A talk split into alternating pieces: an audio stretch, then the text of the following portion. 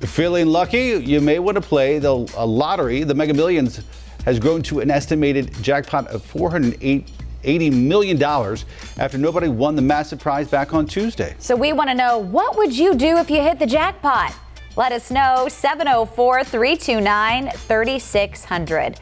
You know what? I bet Larry Sprinkle would just not tell anyone and still come in. I would buy this station and give everybody a big raise. All right, let's do it, Larry. Got to go buy would, your ticket. We would have no idea if Larry won it. Oh, oh, oh no. No Well, idea. I mean, if you when And he would still come into work. Yeah, exactly. North Carolina, you have to you have to declare, right? You have to. I think so. It's South Carolina. Yeah. All right. I'm moving to South Carolina. There you go. Just in case. Well, it'd, it'd be nice. You know. It would be. It, What it do would be. It'll never happen, but That's you know. all right. Never say never. Keep wishing. Keep wishing. How about the forecast? Uh, well, let's talk about what's going on in Monroe, and uh, we- we picked a camera to shot. A little bit of cloudiness over there, a little bit of fog, but no major issues. From our Carolina, Mr. Sparky Carolina Camera Network there in downtown Monroe, North Carolina, where it's kind of a mild, a little bit muggy out there this morning. 74 in Monroe, 68 at Hickory, mid 50s in the Boone area, the cool spot down in Chester in South Carolina, 72, matching the temperature here in the Queen City. Got a little bit of rain.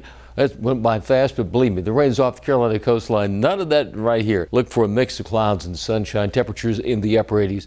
It is time to connect the dots when we make the news make sense. A new Omicron subvariant is now the dominant coronavirus strain in the country.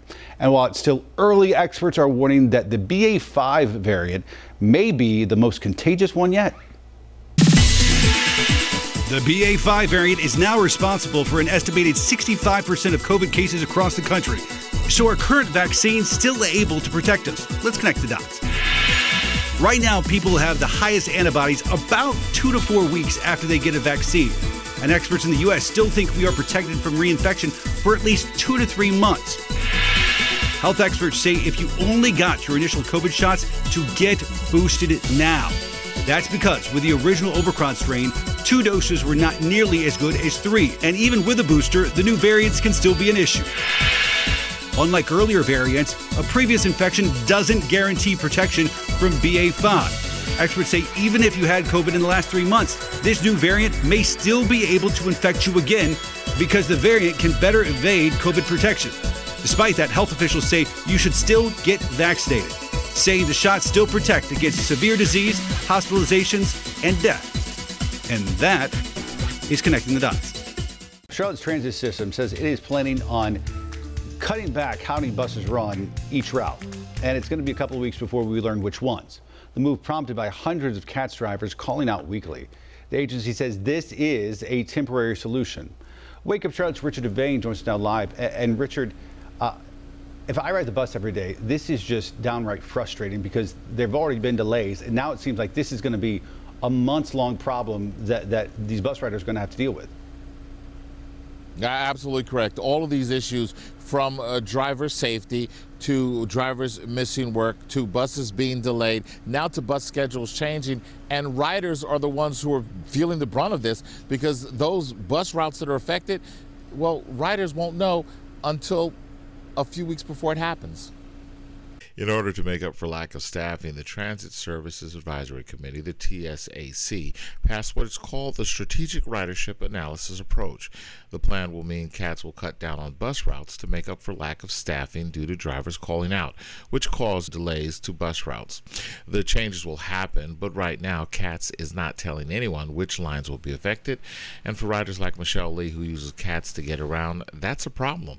We get our groceries, we go to work every day, we take our kids to school. The plan for 14 express and local bus routes to be adjusted starts in mid August, but CATS won't say which schedules are changing until the end of this month, giving riders little time to adjust. Can't change our schedule.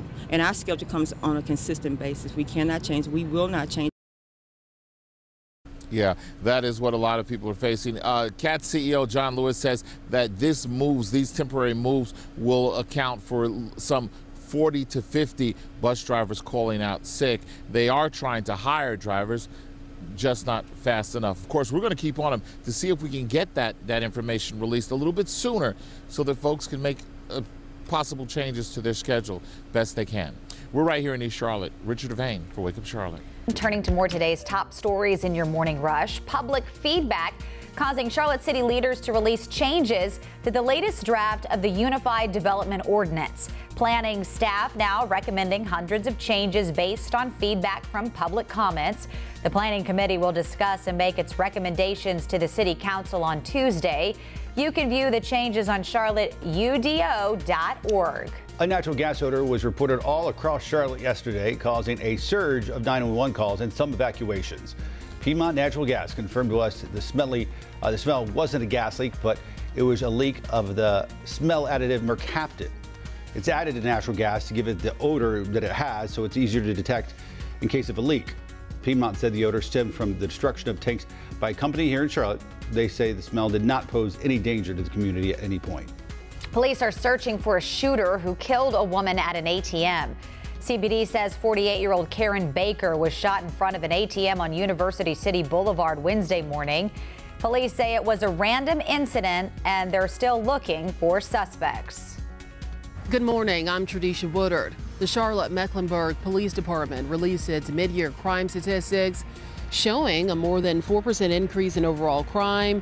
Data also shows violent crimes involving youth continue to be a top concern for the department. CMPD is calling on the community and the state to help keep repeat youth violent offenders off the street.